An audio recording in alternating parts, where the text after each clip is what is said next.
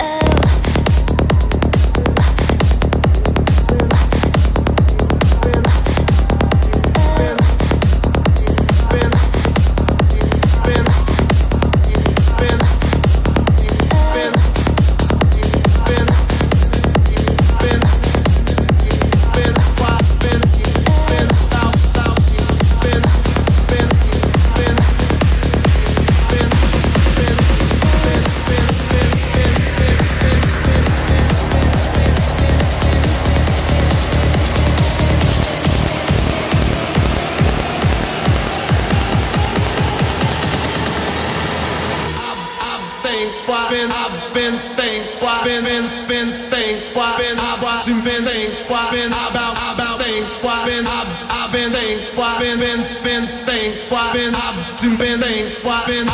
been thinking about